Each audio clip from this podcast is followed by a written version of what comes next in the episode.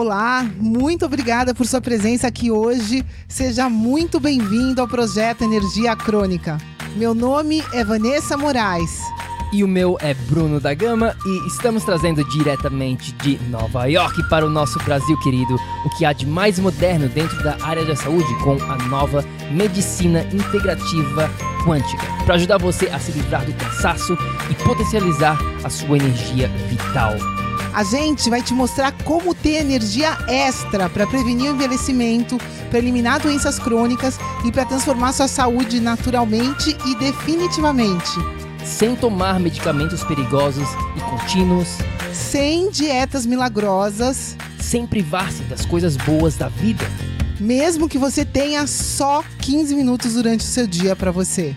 E para saber um pouquinho mais sobre como usar a terapia de biomodulação energética integrada para transformar a sua saúde, confira o nosso site www.projetoenergiacronica.com. E agora vamos ao que interessa.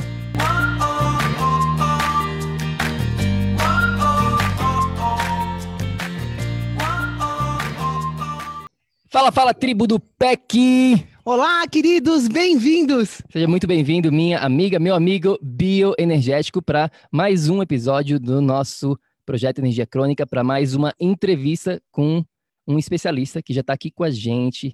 Mas antes disso, a gente queria falar um pouquinho sobre a tribo do PEC. Se você está escutando no podcast, o replay, se você está assistindo no nosso canal do YouTube, a gente queria falar para vocês Vim fazer parte da tribo do PEC, nosso grupo exclusivo dentro do Facebook, onde a gente faz entrevistas como essa que a gente está fazendo nesse exato momento, ao vivo, só para quem faz parte da tribo. Vá, fala, além de entrevista, mais o que, que a gente faz na tribo do PEC.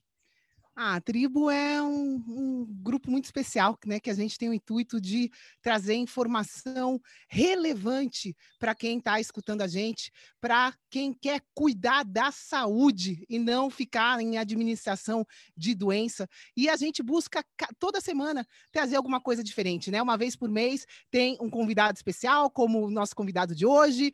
A gente tem masterclasses que a gente faz dentro da tribo. A gente tem live é, da cozinha da Vanessa. Lives e tudo mais. Cada semana a gente traz uma coisa diferente para quem faz parte da nossa tribo. Então fica aqui o convite. Se você ainda está, se você está escutando a gente e ainda não faz parte da nossa tribo, você pode acessar no nosso perfil do Instagram, você pode acessar o nosso site projetoenergiacronica.com e no rodapé você consegue ter acesso à tribo, ou você pode ir no Facebook e clicar Tribo do PEC e estamos aqui. É isso aí, então a gente fica né, o convite para participar desse nosso grupo no Facebook. E agora vamos aqui ao que interessa. Nosso convidado já está aqui com a gente, é, Dr. Miguel Curto. Muito obrigado pelo seu tempo. Está em São Paulo. A gente está aqui cerca de duas horas e meia de São Paulo, em Capão Bonito, no interior, numa fazenda. Você pode até escutar os barulhinhos dos passarinhos no background. Ver a gente passa, abanando aqui de vez em quando para tirar os mosquitinhos. É, tem bastante mosquitinho, então para quem está vendo é, na câmera aqui no YouTube, pode ver a gente. Mas, doutor Miguel, obrigado, obrigado mais uma vez aqui pelo seu tempo. Seja bem-vindo. Muito bem, boa tarde. É um prazer falar com vocês, principalmente em respeito com quem me indicou para vocês, uma pessoa que eu gosto muito, respeito muito, inclusive a família. Mas muito bem, estou à disposição para responder o que você quiser. Vamos lá, com certeza. O quem recomendou o Dr. Miguel para a gente, para o pro projeto de Energia Crônica, foi o nosso amigo Roberto, que já fez parte da nossa mentoria de 90 dias. E também a gente já fez uma entrevista com o próprio Roberto, que está aqui no podcast, não lembro exatamente o número da entrevista, mas a gente já tem um bate-papo com o próprio Roberto, que indicou o Dr. Miguel. Mas para a gente começar esse nosso bate-papo aqui, Dr. Miguel, é, eu queria saber, a gente sempre gosta de conhecer um pouquinho do, da história, né, de como que o, o doutor chegou até aqui, como que chegou né, a aprender sobre homeopatia, nutrologia, nutrologia, medicina ortomolecular, esses vão ser os tópicos principais que a gente vai estar tratando hoje nesse bate-papo. Mas fala um pouquinho sobre a história do doutor, por favor. O doutor é uma pessoa comum que estudou, chegou até a faculdade de medicina, eu acho que por vocação e por pela mão de Deus. Quando eu cheguei na faculdade, eu quis estudar um pouquinho de homeopatia procurei a homeopatia e me desdenharam. Ah, você é muito jovem para aprender homeopatia. Vai estudar primeiro, depois você volta. Eu entrei na USP. A USP era ainda hoje tem muita resistência à homeopatia. E lá eu esqueci. A minha primeira formação foi otorrinolaringologia, ouvido, nariz e garganta. Tá? Mas aí eu minha esposa que é homeopata, e eu comecei a frequentar as reuniões dela, os colegas dela, as homeopatas, que é uma pessoa que, por ter um, um recurso diferente da gente, conhece muito fisiopatologia. Eu adorava isso, eu aprendia muito com eles. Tá? Continuo aprendendo. E dentre esses homeopatas, haviam alguns que faziam ortomolecular. E como deu para perceber, já que eu sou palpiteiro, eu dava muito palpite lá. E nesses palpites, eles começaram a me perguntar as coisas. Até que um dia que eles chegaram assim, Miguel, você vai apresentar uma aula, vai, vai ensinar para a gente o que é radical livre. Tudo bem, eu fui, pesquisei, dei a palestra, eles gostaram, falaram que foi a melhor palestra de radical livre que eles já tinham, na opinião deles. Tá? E aí eu comecei a fazer, bom, já que eu estou dando aula, eu vou começar a praticar. E aí eu comecei a praticar. Na época não havia curso, não tinha formação, a gente aprendeu era garimpando mesmo. O grupo garimpava artigos médicos e bioquímicos e compartilhava entre a gente. Foi assim que nós aprendemos, assim que nós crescemos. Depois vieram os cursos, eu passei a dar aula, tem alguns cursos, dou palestras. E nutrologia eu fiz porque, na época, a ortomolecular não era muito compreendida. E para eu ter um respaldo uh, perante o CRM, eu prestei concurso para nutrólogo. Aí que, é, que virou o Dr. Miguel Nutrólogo. Entendi. E hoje e eu só... também participo, participo Entendi. da Bran e dou aula lá. Legal. E uma, e, uma, e uma dúvida em relação, mais uma curiosidade minha, doutor Miguel. É, como é que você vê né, o que você aprendeu lá atrás, quando você entrou na faculdade de medicina, né, que foram algumas décadas atrás, eu, eu imagino, né, com o que vem sendo ensinado hoje em dia na faculdade, hoje, atual, aqui em 2020, quando a gente está gravando esse nosso bate-papo? Mudou muita coisa? Não mudou? Você tem conhecimento do que está acontecendo atualmente na, na parte da, da medicina, nas faculdades mais especificamente? Não, eles não abordam ortomolecular diretamente. Mas se você for ver os livros textos, inclusive de faculdades, já mencionam radical livre, já mencionam as condutas da medicina ortomolecular. Tá? Mas oficialmente não existe uma cadeira, até onde eu sei, de prática ortomolecular. Vale lembrar que ortomolecular não é uma especialidade médica. É uma prática, é uma abordagem, é uma maneira de você tratar doenças. Serve para qualquer especialidade. É, e, e, no caso, o doutor falou, né, que fez homeopatia, é, fez essa. Não, eu essa... não fiz homeopatia. A homeopatia é a doutora. Eu sou homeopata assim por osmose. Ah, entendi, entendi. Eu, eu queria Isso. só que, para quem está escutando a gente, doutor, que o senhor explicasse um pouquinho, né? Porque com certeza todo mundo já ouviu falar em homeopatia, em nutrologia, em é, medicina ortomolecular. As pessoas com certeza ouvem falar, mas é, às vezes elas não sabem o que é, não sabem distinguir, não sabem a diferença. Tem como o senhor explicar aqui para quem está escutando a gente, né, o que, que é, é, principalmente a medicina ortomolecular, que a gente, eu eu tô aqui, não, quem está escutando não está enxergando, mas é, o senhor tem um livro, né, que dá para a gente ver, quem está vendo o vídeo aqui, dá para ver que, que o seu livro. Eu queria que o senhor esclarecesse um pouquinho para quem está escutando a gente, é, é, né, essas nomenclaturas, o que, que é, enfim. É, e a gente vai, é, vamos fazer é, essa, esse bate-papo, acho que vai ser mais interessante para as pessoas por parte, né? Vamos, vamos falar sobre esses três assuntos principais, né? Medicina ortomolecular, é, homeopatia e nutrologia, principalmente, para a gente ir para as pessoas aqui compreenderem e conseguirem absorver. Então vamos começar com a medicina ortomolecular. Doutor Miguel, fala um pouquinho para a gente o que que, que que isso quer dizer.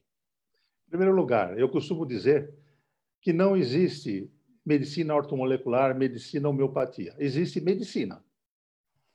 A divisão entre homeopatia, alopatia, ortomolecular e as diversas especialidades, entre elas nutrologia, reflete apenas a nossa ignorância, porque o campo é tão grande que é impossível você saber sobre tudo. Então a gente escolhe aquilo que a gente domina mais para fazer melhor. Tá? Mas não existe uma diferença entre medicinas. A medicina alopática, você me havia me perguntado por que, que ela domina. Ela domina porque existe uma pressão econômica e financeira muito grande. Tá? Você é, trata com remédios produzidos por indústrias farmacêuticas muito poderosas. Por isso que ela domina. Tá? A homeopatia é uma novidade. Hahnemann, no século acho que século 17, 17 e 18, está me dando no século 18, descobriu, se não me engano, observando o efeito do quinino, que na época era usado para tratar malária, ele resolveu tomar o quinino. Tomando o quinino, ele percebeu que o quinino provocava nele as mesmas reações que a malária, a doença, a enfermidade produzia. Aí ele sacou, opa, e se a gente começar a usar ah, doenças que provocam sintomas semelhantes para tratar as doenças? Foi assim que nasceu a homeopatia. Aliás, com base nessa pergunta, eu ah, procurei o primeiro livro dele, aliás, de 1796. Foi um novo método para averiguar os princípios curativos das rocas. O autor é um tal de Cristiano Frederico, conhece? Não. Christian Frederick Samuel Hahnemann.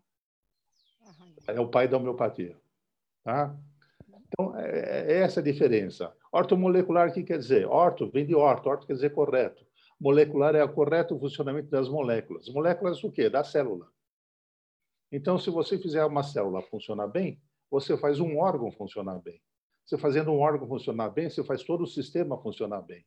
Se você faz os sistemas funcionar bem, o organismo está com saúde. Então, é baseado nisso. Eu falei uhum. no início sobre bioquímica. A bioquímica é, vamos dizer, seria a base, porque a célula funciona. Você não consegue dar feijão arroz para a célula. Você consegue dar nutriente, aminoácidos, uh, minerais, tá? para ele, para a construção prote, proteínas dentro dos aminoácidos. Então você começa pela base nutricional na célula. E a, depois disso vem a orientação nutricional que contém mais esse tipo de aminoácido, mais concentra mais mineral, depois, uhum. no decorrer da entrevista, tem outros detalhes que eu acho que são interessantes. Sim.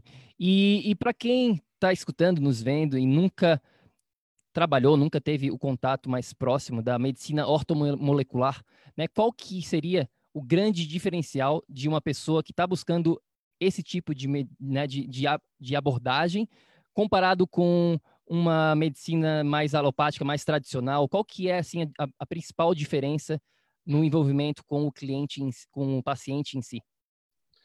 Eu, uma diferença que eu considero muito importante é que a abordagem ortomolecular não é só curativa, ela é preventiva. Ela, você analisa o paciente como um todo, seria uma medicina holística, e você vê intoxicações. É muito comum hoje estarmos intoxicados por chumbo. Você come chumbo mesmo aí na chácara, mesmo aí na fazenda. Não tem como não comer, o mundo está poluído por chumbo. Intoxicação por mercúrio é muito, muito comum, intoxicação por alumínio é extremamente comum, e os outros também. Tá? Então, você detecta esse tipo de coisa. Não adianta você procurar no sangue, porque se você achar isso no sangue, o paciente já não vai estar só intoxicado, ele vai estar envenenado ou quase envenenado. Você tem que procurar isso em tecido. Né? Então, você faz o diagnóstico precoce e evita. Só para ter uma ideia, o chumbo pode atrapalhar o aprendizado de criança. O mercúrio aumenta o risco cardiovascular, pode aumentar o risco de infarto, por exemplo. E aí, entre outras coisas. Outra coisa, você vê as carências nutricionais. O, nosso cinturão verde estava cada vez mais longe da capital.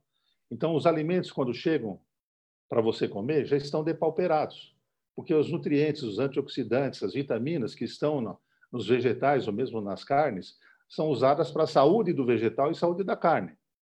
Então, no caminho para São Paulo, para não apodrecer, para não estragar, ele vai consumindo esses, esses nutrientes. Depois vai para o Ceasa, vai para o mercado, para a geladeira. Quando vai na tua mesa, já tem carência de nutriente. Então, você estuda isso para poder suplementar.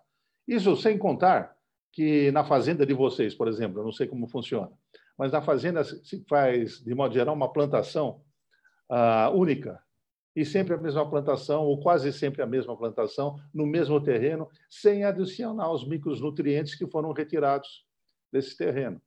Então, as plantas, os alimentos já ficam depauperados pela carência do terreno. Um exemplo típico de São Paulo é lítio. Se pegar todo paulistano e dosar lítio, a grande maioria deles tem carência de lítio. Por quê? Porque não tem lítio no solo.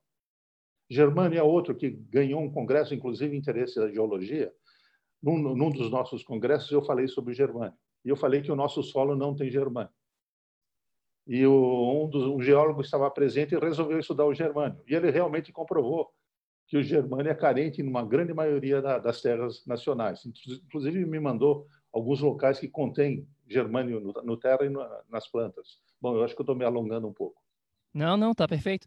É, eu acho que, que, que o doutor mencionou do, dois pontos aqui que eu quero expandir, é, perguntar um pouquinho mais sobre isso, mas o primeiro ponto é esse em relação ao, ao estado dos alimentos, né, especificamente foi o que o doutor estava falando, de hoje em dia comparado com antigamente, né, toda essa parte de transporte, tudo isso, a mudança, como a gente faz a agricultura, como a gente faz né, o tratamento do, dos animais, o tratamento do solo vem mudando muito nas últimas décadas, com certeza, e consequentemente os nossos alimentos vêm sofrendo também.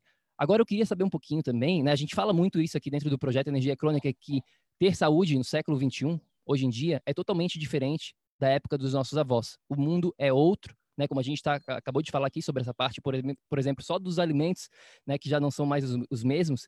Eu queria saber é, se o trabalho do doutor, né? De toda, com toda essa abrangência, fala um pouquinho sobre a parte de luz, de magnetismo, né, desses campos eletromagnéticos que, por exemplo, que não faziam parte nem um pouco da nossa realidade, a luz azul, que é uma mudança gigantesca nas últimas décadas também, você leva em consideração essa parte da biofísica quando analisando, né, quando tratando uma pessoa, doutor Miguel? Sim, você tem que considerar isso. Você está abordando agora a medicina vibracional. É outro universo de tratamento. Infelizmente, isso tem pouca relevância científica. Está difícil você explicar realmente com concretude a ação dele. Você sabe que a luz do celular atrapalha o sono. Você sabe que se você tem um campo magnético muito grande no quarto, televisão no quarto, atrapalha o sono. Tá? A história das antenas de, de, celular tem muita coisa falando que pode causar câncer, que não pode, mas não existe nada exatamente concreto confirmando isso. E, por outro lado, não tem retorno. Você não concebe hoje uma vida sem torre de celular. E a cada 200 metros, se eu olhar para minha janela, eu vejo pelo menos duas torres de celular. Você não tem como voltar atrás. Então, tem que aprender a, a viver com isso e tomar os devidos cuidados. Evita a, ter aparelhos eletromagnéticos muito próximos de você. Por exemplo, não tenha televisão no quarto. Não durma com TV ligada. Tá? Ah, não de, leve o celular para o quarto, deixe o celular na sala. Tá? Mas é outro campo, é outro tipo de medicina. Certo. Tá? Não vou é... dizer que eu não uso, mas quando eu preciso, eu, preciso, eu peço um especialista. Certo, é, a gente tem outras, é, tem até uma entrevista bem legal com o professor Eugênio Lopes. Eu não me lembro exatamente o número da, dessa entrevista, mas a gente ficou, falou bastante, né? Cerca é de uma Carlos hora e meia. Eugênio? Professor Eugênio Lopes, de Portugal. Não é Carlos Eugênio? Não sei. E a gente falou bastante sobre só sobre essa, essa parte de campos eletromagnéticos. E a gente tem outros episódios que eu e a Vá, a gente mesmo gravou. Então, para quem tem mais interesse nessa parte específica, uhum. confere lá os outros episódios. Mas tem outro ponto aqui, doutor Miguel, que você falou que eu acho que é bem interessante. Eu queria saber a opinião do doutor em relação a por que, que a grande maioria da população, por que, que o ser humano, de uma maneira geral, espera por pelo pior, digamos assim, espera por uma doença, um câncer, um, né, qualquer, qualquer doença mais, digamos assim, mais séria, entre aspas, para agir ao invés de prevenir, né? Por que, que o ser humano funciona assim e você tendo é, esse contato né, diário com, com pessoas, tratando essas pessoas, qual que é a opinião de você sobre isso? Não, é cultural. O que, que você vê na televisão hoje? Covid, Covid, Covid, morte por Covid. Quantos morreram? Às vezes falam quantos foram curados, mas muito pouco. Então é uma cultura realmente de medo. A poluição, a poluição mata, o eletromagnetismo. O povo anda apavorado. Hoje, hoje mesmo, andei pela rua, fui levar o carro para o mar, o pessoal está apavorado, está com medo de morrer por causa do Covid. O que, que eu faço e o que eu não faço? Então, não adianta você ficar preocupado, você tem que tomar atitudes. Alimente-se bem, comidas de preferência frescas, Tá? Comida de verdade foge de comida processada. Tá? E faz, se aparece a vacina, toma vacina, uma vacina confiável. Tá? Ortomolecular, nos meus pacientes todos que estão fazendo ortomolecular, me arrisco a dizer isso aqui em vídeo, que não seria uma coisa que não, não seria para se falar. Mas todos os meus pacientes que estão fazendo o tratamento ortomolecular da maneira correta e contínua, nenhum deles tiveram complicações com Covid. Alguns pegaram, mas foram assintomáticos. Os meus pacientes graves, que tinham doenças pulmonares graves, tiveram Covid? Tiveram. Tiveram sintoma? Tiveram. Precisaram ser internados? Felizmente, nenhum. Apesar de terem tido problemas respiratórios graves. Tá? É por causa do ortomolecular? Não tem um número suficiente de pacientes para afirmar que é isso, mas é a impressão que deixa. E agora, com medo do Covid, o pessoal está procurando. Os pacientes que antigos que abandonaram estão voltando, porque estão com medo do Covid. É uma cultura de medo. Pessoal vende medo para depois vender facilidade. Preciso ver se eu não estou fazendo o mesmo.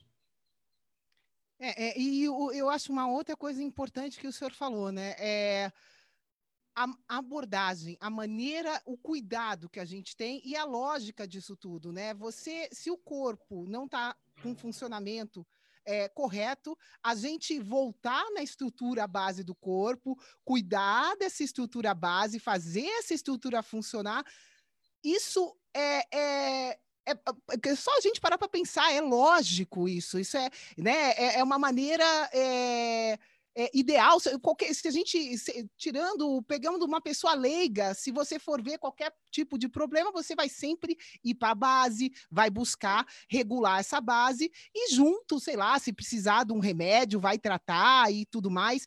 E essa, uh, se, uh, escutando o senhor falar, essa deveria ser talvez um tratamento integrado, seria a solução, essa abordagem holística. A gente dentro do PEC, a gente, a gente não vê outra possibilidade hoje no século XXI de existir uma abordagem de, né, de cuidar do paciente sem essa abordagem integrada. E por que, que, eh, né, por que, que o senhor acha que isso não é ensinado para o público em geral? Lógico que tem. É, é, é, será que é só dinheiro envolvido ou será que as pessoas também é, não buscam uma alternativa? Porque é muito raro a gente ver pessoas conscientes que ficam doentes e que têm essa consciência, nossa, tudo bem, eu esperei demais, eu já estava sentindo, me sentindo mal faz muito tempo, tá, mas agora que ficou preta a coisa, eu vou tratar com a medicina alopática, mas eu também entendo que eu preciso cuidar da base para estruturar, fazer isso integrado. O que, que você acha que, que falta, professor? É, além da indústria, dessa manipulação de marketing, mas será que não somos nós que, que também é, que também eh, somos responsáveis pela, pela nossa saúde. O que, que, que o senhor acha que aconteceu? É, eu vejo muita coisa assim, é, sem sentido, acontecendo em pleno século XXI, com todas as possibilidades que as pessoas têm ao alcance dela. O que, que o senhor acha disso? É, a priori, na Faculdade de Medicina deveria sim, ensinar essa abordagem holística. Eles não usariam esse termo. Observar, analisar o organismo como um todo. Isso é ensinado nos primeiros anos.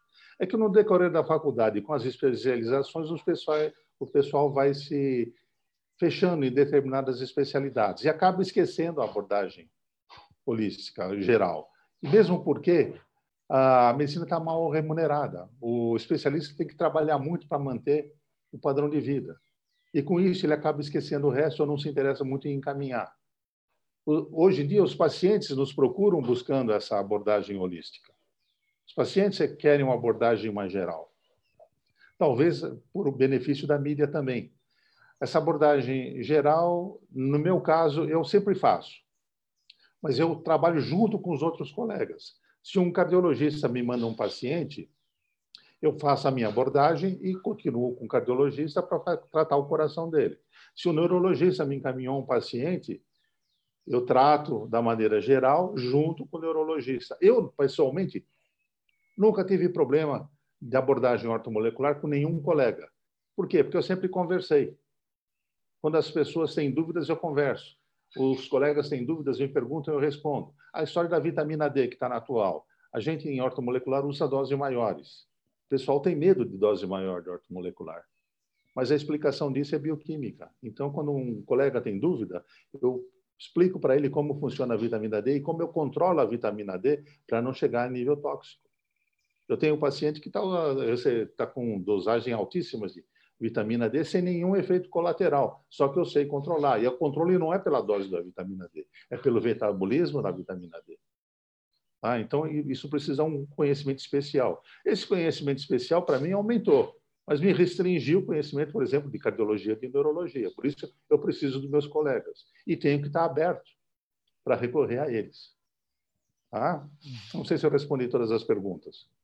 Sim, é, sim, perfeito. Eu queria expandir também um pouquinho mais nessa parte da, da medicina alopática, né, que ainda domina o mercado, como a gente, a gente falou aqui.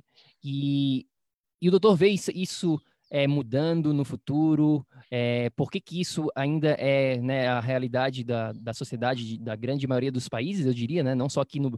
A gente está no Brasil nesse momento, mas a gente mora nos Estados Unidos e nos Estados Unidos é bem parecido, né? Então, na Europa também, enfim. É, qual que é a visão do futuro da medicina? Eu não acho, não acho que vai mudar no futuro próximo, não. Tanto que você vê que muitas das coisas que começou na medicina ortomolecular, o que, que a indústria farmacêutica fez?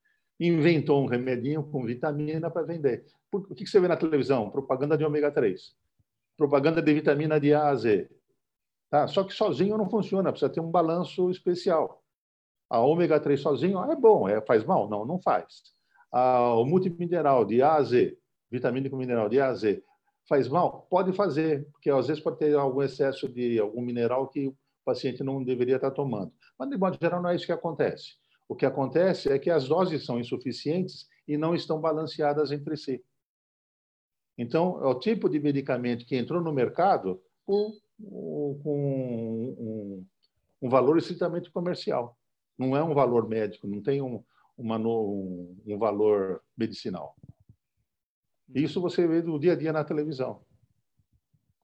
É, sim, sim. E, e é, a gente está falando aqui de, né, dessa abordagem convencional e o senhor mencionou que na sua formação no, no início, o senhor até para como era fazia parte dessa abordagem é, convencional, a parte de nutrologia, né? O, hum. é, o senhor até estudou nutrologia para ser mais é, é, prestar né, concurso.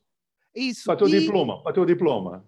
Isso, o que que essa, o que é, é a nutrologia junto com a ortomolecular, qual, para quem está escutando a gente aqui, qual a diferença de abordagem, né? Porque é, nutrologia é, a gente entende que trabalha com nutriente, tá? Medicina ortomolecular também. Então, o senhor podia falar um pouquinho para a gente aqui dessa da diferença de quem pratica a medicina alopática focando na, na nutrologia e da medicina ortomolecular, que é essa que a gente está falando, que regula o funcionamento e todos o, o balanço, esse, essa orquestra que o corpo humano é, tem, né, de balanço de minerais, de toda essa bioquímica. Qual a diferença das duas abordagens, professor? Por favor.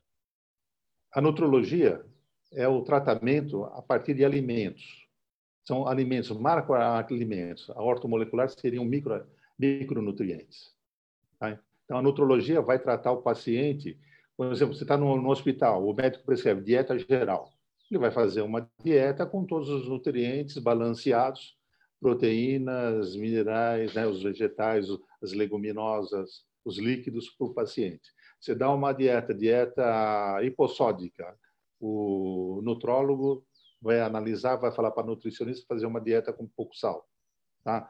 existem vários tipos de dieta hipocalórica, com poucas calorias. Dieta hipercalórica. Dieta hipercalórica não é para todo paciente que você pode dar. Um paciente extremamente desnutrido, você não pode entrar logo com uma dieta hipercalórica, ele vai responder mal. Você tem que ir aos poucos. Isso é o que a nutrologia faz. Ele estuda a necessidade de cada paciente individualmente e prescreve os alimentos. Tá? E, e como que funciona? Para o atleta é a mesma coisa. Ele vai estudar o desempenho do atleta, o consumo de alimentos do atleta e vai fazer uma dieta para o atleta com alimento. O ortomolecular é a sintonia fina da nutrologia. Vai ver dentro daqueles alimentos o que está faltando e vai suplementar com vitaminas e minerais, aminoácidos, algumas coisas. Ver, de, de acordo com a saúde do paciente, quais são as necessidades maiores e você pode usar esses micronutrientes como nutracêuticos. nutracêuticos. O que é nutracêutico? É um alimento, um micronutriente que você usa com capacidade terapêutica. Funciona como se fosse um remédio natural. Deu para perceber a diferença?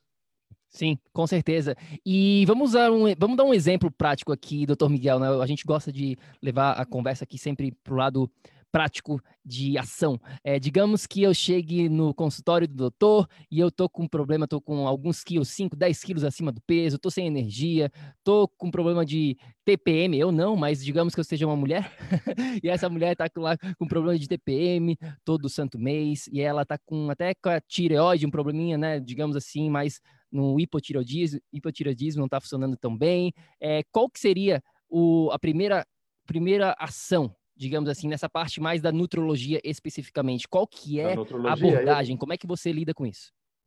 Eu começaria com o ortomolecular. Porque ele, a, o hipotiroidismo ele pode ter faz, tá fazendo pouco, pouco hormônio da tiroide por deficiência de nutrientes. E não por uma doença. Existe uma doença, mas existe uma doença autoimune que causa hipotiroidismo. Você vai investigar isso também. Mas o mais comum no meu consultório é carência, às vezes carência de iodo ou excesso de iodo. Está na moda agora tomar Lugol. O paciente que toma Lugol tem excesso de iodo, paralisa a tiroide. Isso é um dado importante, inclusive, para divulgar. Tá? Como a carência de iodo também causa problema de tiroide.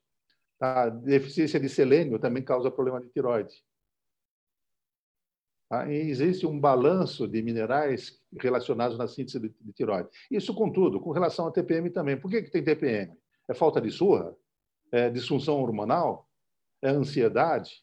É um problema neurológico? Homem também tem problema de TPM. Quando a mulher tem TPM. Olá, espero que você esteja gostando desse episódio do podcast. Eu só gostaria de te falar que se você está cansado, com falta de energia, se você está enfrentando problemas na sua saúde, mais do que isso, se você está buscando uma solução definitiva para os seus problemas, vem conhecer um pouco mais sobre a terapia de biomodulação energética integrada lá no nosso site. É só ir no projetoenergiacronica.com. Entre em contato com a gente, manda suas dúvidas e agora a gente vai continuar com o nosso episódio do PEC.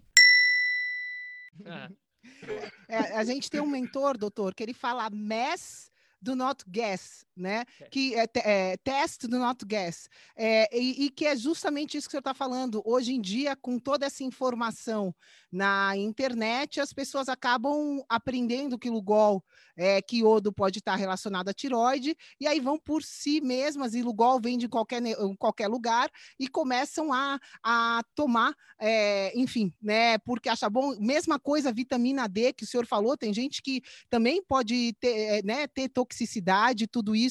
Então, acho importante, já que o senhor está é, mencionando, a gente frisar para quem está escutando aqui que é importante medir tudo isso, né? O senhor está falando que então o paciente, o primeiro passo para quem está com, com, com, sei lá, com problema na tiroide, com cansaço, com qualquer coisa, seria mensurar os valores né, nutricionais dessa pessoa para direcionar da maneira correta e não prejudicar ainda mais, né? É, porque o comum é que você pegou o hipotiroidismo, o que o médico geral vai fazer? Vai dar hormônio da tiroide. Ele nem pensa em dosar selênio, por exemplo. Ele diz selênio não adianta dosar no sangue, não aparece. A história do convite tem um monte de gente aparecendo no consultório com dosagem do zinco no sangue. Não adianta. O selênio e o zinco estarem alterados no sangue, tem que estar muito deficiente. Você tem que dosar em tecido. A gente usa habitualmente cabelo. Pode tirar um pedaço da orelha, um pedaço do dedo, também funciona. Legal. Tá? Então, tem, tem, a abordagem correta. Tá? Você pode queimar etapa, mas queimando etapa, você queima conhecimento. E você queima uma maneira de tratar aquilo de um modo mais natural. Legal.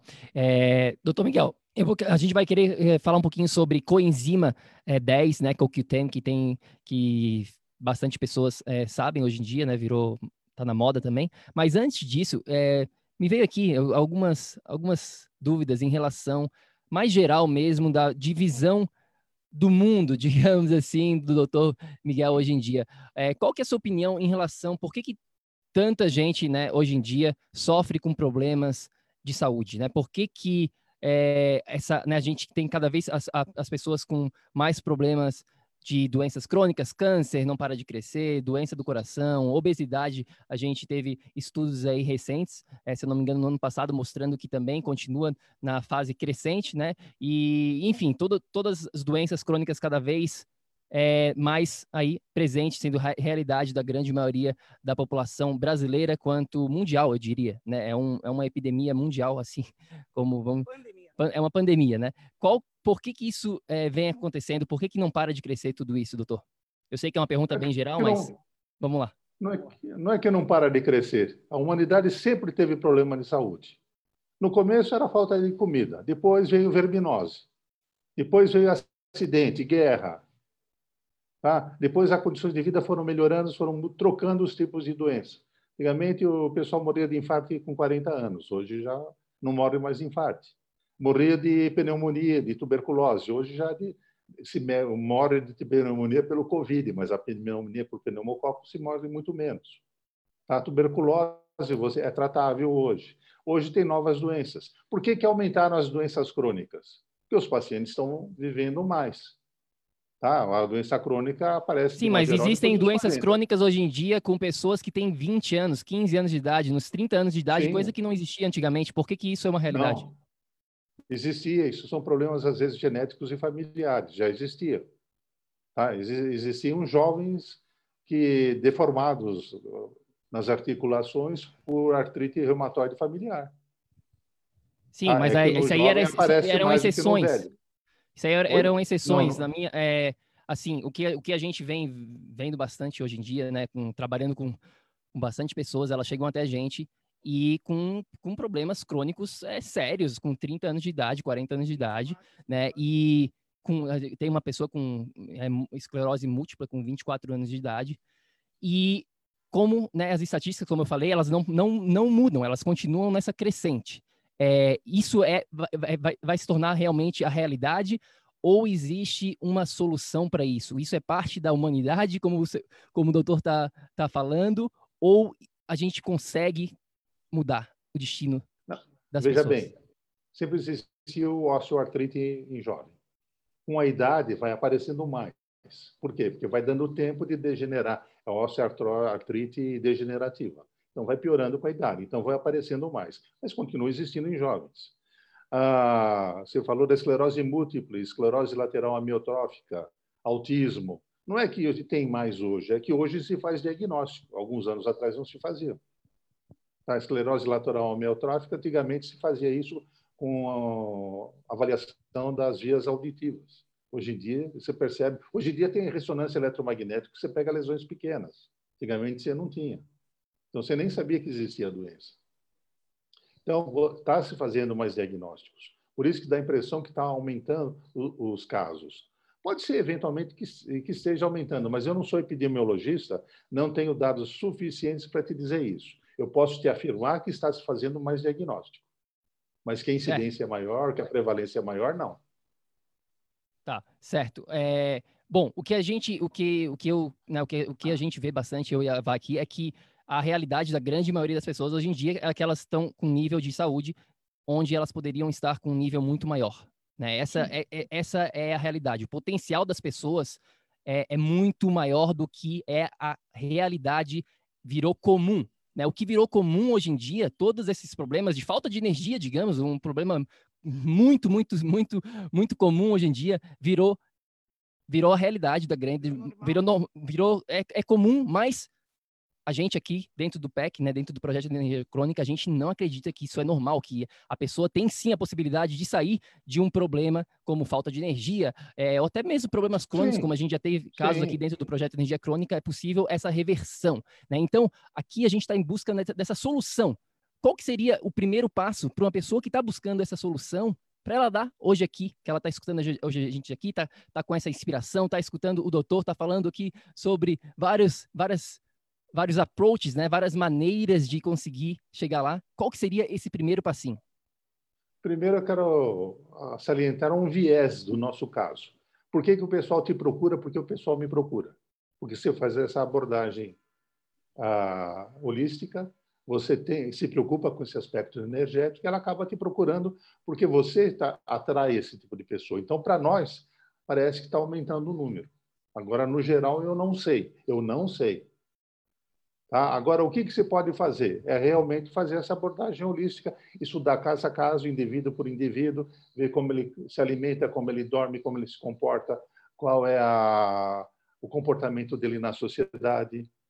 Tá? Inclusive, o despertar espiritual das pessoas variam muito. Ah, existem pessoas. Teve, eu lembro de uma paciente clássica, ela sofreu 20 anos de depressão tomando remédios. Ela sarou com uma consulta. Por quê? Porque eu sugeri para ela um despertar espiritual. E ela acordou num estalo de dedo. O marido dela, uns dias depois, perguntar que remédio eu tinha dado para ela, que ela nunca mais tomou os outros e estava bem, que voltou a ser a mulher com quem ele havia casado. Eu não esqueço justamente por essa frase que o marido falou. Não foi nada, foi uma conversa. Uma conversa como essa que nós estamos tendo. Só que eu fui mais fundo espiritualmente, vamos dizer assim, com, abordando o aspecto espiritual. Isso eu, eu existe. Acho... Sim, sim, eu, eu acredito muito nisso, nessa abordagem holística. E uma coisa que o Bruno estava falando que me veio né, na cabeça enquanto ele estava falando desse aumento absurdo, né? A gente está muito nesse momento falando em Covid, só que as pessoas pararam de mencionar as mortes por doença crônica, que são assim, milhares. Eu estava vendo, eu Agora, nesse momento, eu também estou sem a estatística, mas existe esse dado.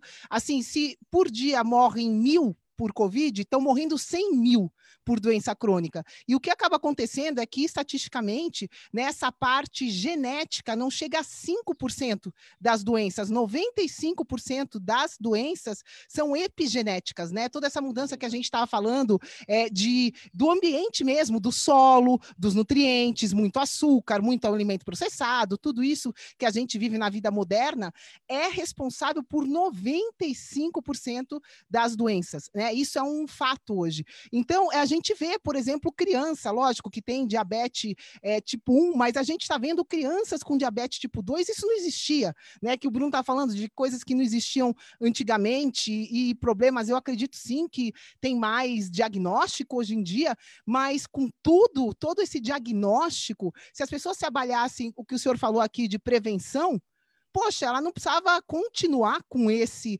diagnóstico para o resto da vida dela, piorando a cada dia, como é o que a gente vê. Né? A pessoa começa a tomar um remédio, é, e, e, aí amanhã ela está tomando dois, depois está tomando três, depois ela nem lembra quantos remédios ela está tomando. É isso que está acontecendo hoje em dia, com a maioria das doenças virando né, doenças neurológicas. Essa é a nossa realidade. As doenças neurológicas aumentam numa velocidade enfim, praticamente quase a velocidade da luz estão aumentando. Então, é, é, o, o, como que o senhor vê essa abordagem da epigenética dentro de tudo que o senhor faz, né? Fora essas doenças genéticas que a gente sabe, bom, tudo bem, 5%, mas e os 95%? É, é, acho que é isso que o, que o Bruno, é, que eu, eu, conhecendo o Bruno, acho que é isso que a gente é, é, que queria que o senhor falasse um pouquinho, né? Qual a solução?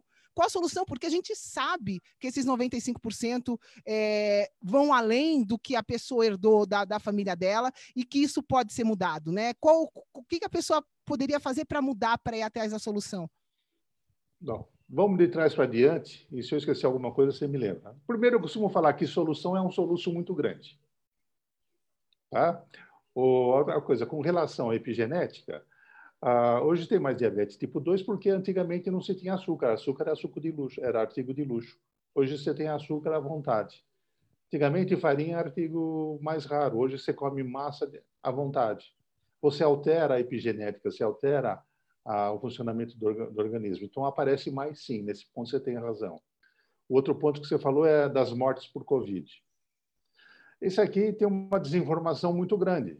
Eu tive a curiosidade de olhar o número de a porcentagem de mortos no registro de cartório do país.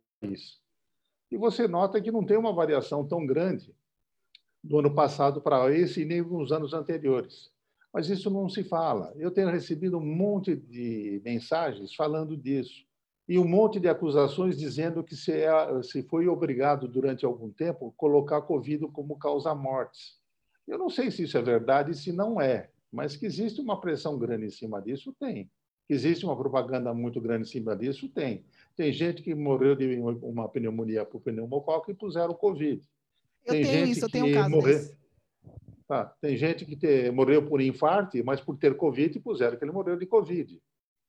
Então, existem essas, essas alterações. Você só vai saber a hora que acabar a pandemia e a poeira baixar. Ah, eu não tenho segurança para te falar isso. Sim. Interessante. E para a gente é, finalizar aqui é, nosso, nosso bate-papo hoje, doutor Miguel, eu queria... Finalizar só, não, só... agora que está ficando bom. pois é, vamos lá, vamos lá. É, não, queria... Bom, se tá, tá, tá, com tempo aí, a gente pode continuar também, a gente está com tempo aqui, mas é, eu queria saber um pouquinho sobre o que eu mencionei anteriormente, sobre coenzima 10, né? O que, que é coenzima 10, para que serve, como, como que funciona todo esse papo de coenzima 10, por favor? É, a coenzima Q10 é um, ela faz parte da cadeia respiratória mitocondrial. Ela transforma glicose em ATP, em energia. Então, ela é fundamental para a síntese de energia. Uh, tem gente usando isso para tudo, mas também é aquela tal história, ela tem que estar balanceada. Você não pode dar coenzima Q10 sozinha, ela vai, você vai gastar dinheiro e não vai ter efeito. Um grande problema da coenzima Q10 não é a falta da coenzima Q10. O grande problema da coenzima Q10 são as estatinas, remédio para colesterol. Remédio para colesterol depleta a coenzima Q10. É por isso que quem toma estatina costuma ter dor muscular, entre outras coisas. Perde energia, tem baixa energia, pouco ânimo. Tá? Eu tento nos meus pacientes sempre tratar sem as estatinas. Uma boa parte dos pacientes eu consigo tirar as estatinas e fazer o tratamento nutricional ortomolecular. Alguns não, alguns, quando eu não consigo, tem que usar a paciência. Tá? E que se toma, se está usando estatina, tem obrigatoriamente que ver como é que está com enzima Q10 e prescrever numa dose adequada, que é diferente para cada um. Certo. Tá? E, e, Agora, e vale, vale mencionar, né, que muito, vale mencionar que que estatina é o remédio mais, né, o mais vendido, é o mais lucrativo é o remédio número um lucrativo da indústria farmacêutica, né? Então tem muita você... gente que está tomando esse remédio e, com certeza, muitos deles não estão prestando atenção nesse fator que a gente está falando aqui em relação à depletion, né? A depreciação da coenzima Q10. E por que, que você acha que existe tantas estatinas no mercado? Por que, que existe? Bom, aí é, a gente entra numa conversa... Estou invertendo as perguntas aí a gente entra nessa conversa da, da indústria da doença, né? É, a gente, é entra, a, gente é a gente volta na indústria farmacêutica de tá. prescrição de medicamentos e toda a história da medicina convencional e tudo mais.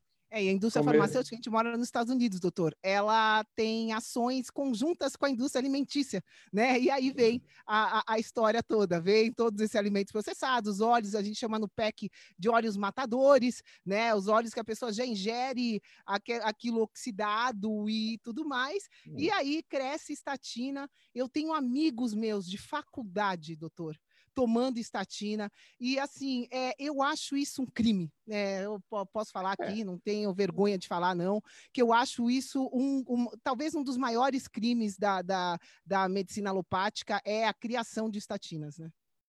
Você precisa ver a necessidade de cada um, não pode taxar como um crime tudo.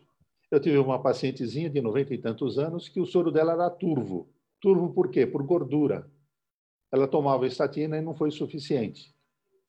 Eu comecei com a abordagem ortomolecular, custou para normalizar esse sangue dela, mas normalizou. Foram, acho que, uns cinco anos de tratamento. Foi abaixando um pouquinho por pouquinho e ela está hoje bem sem estatina.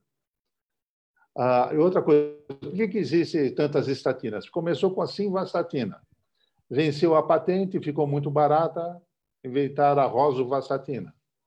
E assim vai, vão aparecendo diversas estatinas para comprar mais caro mudam, mudam alguma coisa, alguma molécula, muda a dosagem de aplicação e ela fica mais cara. Isso com tudo que você vê por aí. Talvez com exceções de antibiótico, que tem realmente ações diferentes. Mas existe uma pressão econômica muito grande. E é difícil Sim, você ter é... uma. O cardiologista é, o... contesta quando você tira a estatina.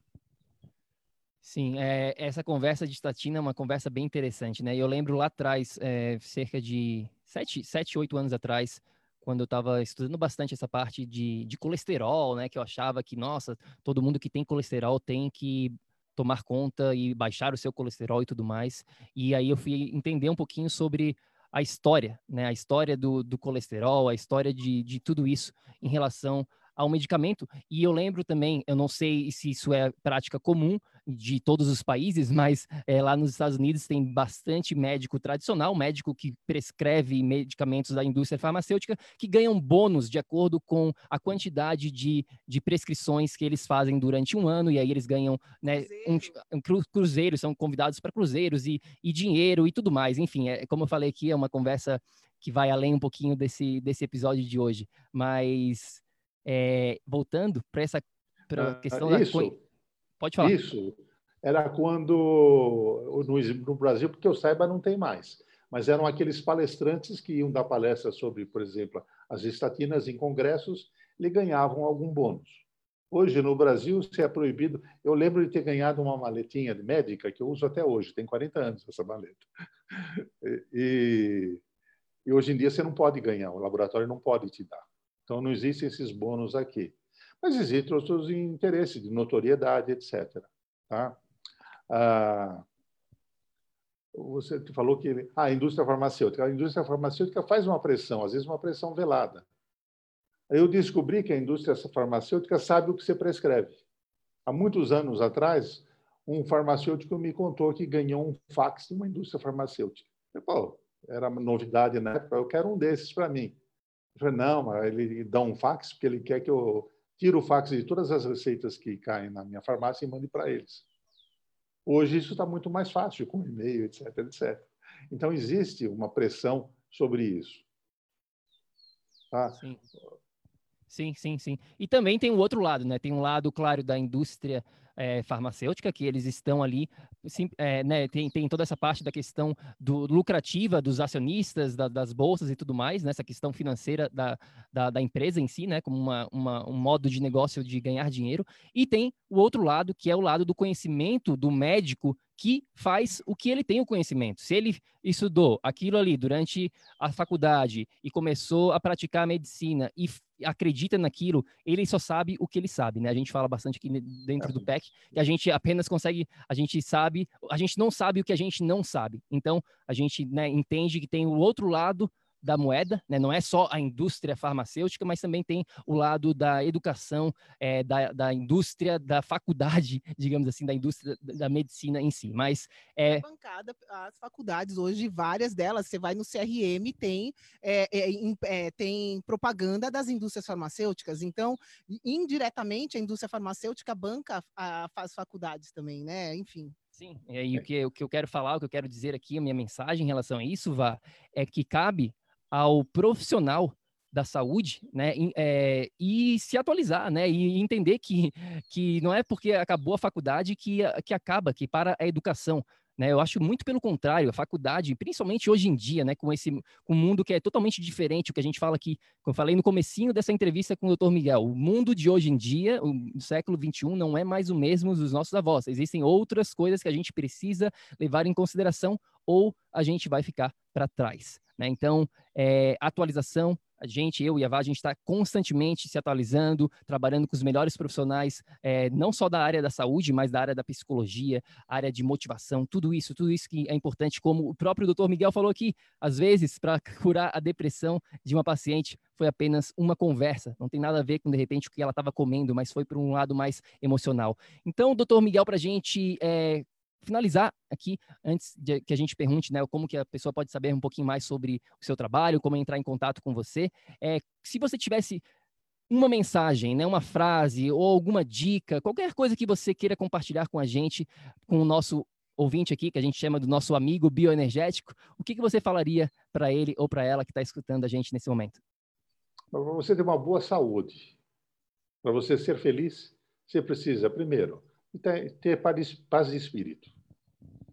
Você precisa ter controle das suas emoções. Não se deixar levar pelas emoções. Emoções têm valor só no momento. Você não pode carregar a raiva com você. A raiva é uma emoção do passado. Serviu para você se defender. Ela não vale hoje. Você não pode ficar muito ambicioso ou querendo muitas coisas para o futuro. Você pode construir um plano de ação que vale no presente. Amanhã ele pode mudar, vai ser diferente. Então não se escravize da sua ilusão de um futuro. Viva o presente, seja feliz no presente. Você só consegue ser feliz no presente. Não existe mais passado e o futuro ainda não existe. Se alimente bem, durma bem, faça uma atividade física, ame, namore. Tá? Então, o importante é ser feliz hoje. O resto vai acontecer, são acidentes que vai acontecendo. É bom uma orientação nutricional? É. É bom uma orientação médica? É. Todo mundo tem acesso? Infelizmente, não. Ah, eu agora, alguém me procurou em casa me trazendo uns exames de alguém que não, não tem acesso a, a médico. Vamos ver o que, que eu consigo fazer para ela. Então, infelizmente, tem gente que não tem acesso a uma abordagem ortomolecular. Mas tem acesso. Eu já tive, já tive pacientes que plantaram hortinha na varanda do prédio. Tive uma paciente que eu falei para ela comer amora. Ela falou assim: onde que eu vou achar amora? Eu falei: na rua de São Paulo tem. Ela plantou uma amora na varanda. Teve um problema muito sério. A vizinha de baixo começou a reclamar da sujeira na amora. Tá? então, existem essas coisas que você vai resolvendo conforme vai aparecendo. Você tem que viver hoje, tem que ser feliz hoje, tem que ser saudável hoje. Não deixe para se tratar amanhã. E não se arrependa de não ter se tratado ontem. Não sei se é. Sim, Sim bom, é, muito não, bom. muito bom. É, eu acho que é por aí. E eu acho que é, o senhor tem mais alguma coisa que o senhor queira falar, doutor, uh, doutor é, que possa, que, que a gente estava conversando, que o senhor queira falar com quem está escutando a gente? Eu acho que isso da, da pessoa não ter acesso à, à informação. Né? Infelizmente é um problema hoje, e eu estou vendo atrás do senhor o seu livro, que eu acho que isso é uma maneira de você contribuir é, para essa para esse acesso se tornar público, né? Isso é, isso é, é o, o teu livro é para o público, é para quem é para mais profissionais da saúde. É, conta um pouquinho, é, pode falar o que você quiser e conta um pouquinho, né, do, do teu livro, do, do teu trabalho para ajudar as pessoas a terem acesso a essa informação, por favor. Esse livro começou com uma necessidade do, do, das pessoas, dos médicos que faziam aula e perguntavam para mim, doutor, eu quero um basicão da ortomolecular. Não tinha. Eu, eu também não tinha intenção de escrever. Mas uma vez eu encontrei num, num evento na Beneficência Portuguesa um editor, o editor da Ateneu. E ele falou para mim escrever o livro. Eu disse, não, eu não vou escrever o livro. Eu já escrevi livro antes, dá muito trabalho. Não, não, não tenho saúde nem família para aguentar isso. Aí ele botou uma secretária para me atazanar toda semana. E um dia ela pediu para fazer uma visita e pediu para mim mostrar as aulas que eu tinha. Aí ela falou: Pô, doutor, o senhor está com o livro todo aí, pronto, é só passar isso para o papel. Eu caí nessa. Só que aí não é só isso. Você tinha as aulas, mas você tinha que atualizar. Eu não sei quanto tempo eu demorei para fazer isso. Eu acho até que ficou muito bom o livro, não sou eu que estou falando. O... Só que eu quis fazer um livro que fosse bom para o médico, mas que também o leigo pudesse entender. Então, tem uma parte técnica que é complicada, que eu recomendo para o leigo até pular. Mas eu tentei escrever de uma maneira bastante simples e não muito chata. Tá? E dei para várias pessoas lerem. Então, meu filho é advogado, minha filha é jurista, a minha outra filha é marqueteira, leram um livro e disse que dá para entender. tá? Isso. Então, aí a Ateneu publicou. Está completamente esgotada a edição impressa. Você só encontra a edição eletrônica na Amazon. Tá? Se entrar no meu Facebook, Miguel Curto, ah, tem lá, inclusive, o link para conseguir o livro. E eu tenho uma página no YouTube, que não é uma página médica, é uma página minha. Tá? Tem muita coisa boa e muita coisa ruim. Mas tem algumas entrevistas sobre ortomolecular também. E se alguém interessar, pode entrar. É. Eu acho que dar endereço, telefone não é muito ético. Vocês peguem no, no Facebook. Muito bom. É, então, para quem quiser conhecer um pouquinho mais sobre o trabalho do Dr. Miguel, a gente vai deixar o link né, aqui na descrição deste episódio. E confere o livro, né, para quem tiver mais interesse. E tem, tem outros livros também, não tem, doutor? Ah, eu tenho um livro de uma tradução de um tratado de otorrinolaringologia, mas de muitos anos atrás, não existe mais. Tá? Fiz um livrinho de religioso sobre os apócrifos, mas é coisinha pequena, foi distribuído só na igreja. E brincadeirinhas assim. Tá, o livro Legal, sério par... mesmo é esse aí. O livro sério é esse aí que aparece no vídeo. Parabéns. Quanto tempo levou é, do começo ao fim para ficar, para tudo, para chegar no, na... Não, me, não me pergunte, porque eu não sei quando eu comecei e não sei quando eu terminei. Eu sei que ele foi lançado em 2015. Demora bastante. A gente está num, num, processo agora aqui de começar a escrever, né? Escrever um, um livro para botar toda a metodologia no papel, digamos assim, e, e a gente, né? A gente sabe que dá um, dá um trabalho, é um trabalho bom.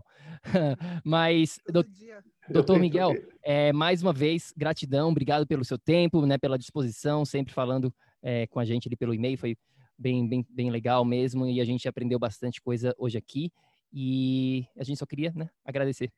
É, e para quem escutou a gente, pessoal, apliquem, né? Tudo isso que todas essas a gente falou muito rápido, tem muita coisa para ser falada, mas eu acho que o principal é que a gente entender a necessidade de direcionar a base das coisas, né? De, de não ir só para o finalmente, para o efeito, para a causa, e de também direcionar a base. Então, quem está escutando a gente aqui, saiba que só chegar, medir, fazer um exame de sangue com quatro, cinco coisas e já sair tomando remédio, de repente tem algo mais que você possa ir atrás e descobrir e que às vezes nem precisa desse remédio, né, se você cuidar da base. Então, eu acho que isso é o principal que fique para vocês que é, antes de já ir para uma coisa mais drástica, que a gente, né, procure outras outras fontes, outras maneiras de lidar com isso. É isso aí.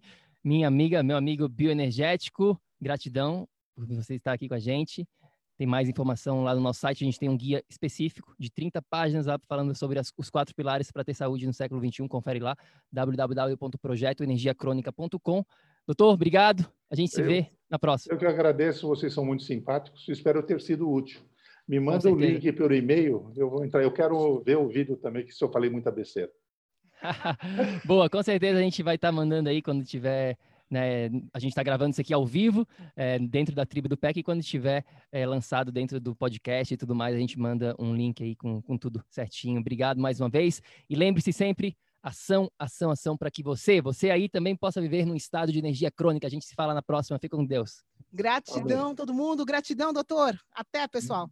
Bom Natal. Ei, ei, ei, ei, ei, não desliga ainda não. A gente quer te convidar para vir descobrir como a revolucionária biomodulação energética integrada pode te trazer energia extra naturalmente, para você poder prevenir o envelhecimento, para eliminar doenças crônicas e para transformar sua saúde de vez. Entre em contato com a gente no projeto energiacrônica.com. Grande abraço e até já! Até o próximo episódio.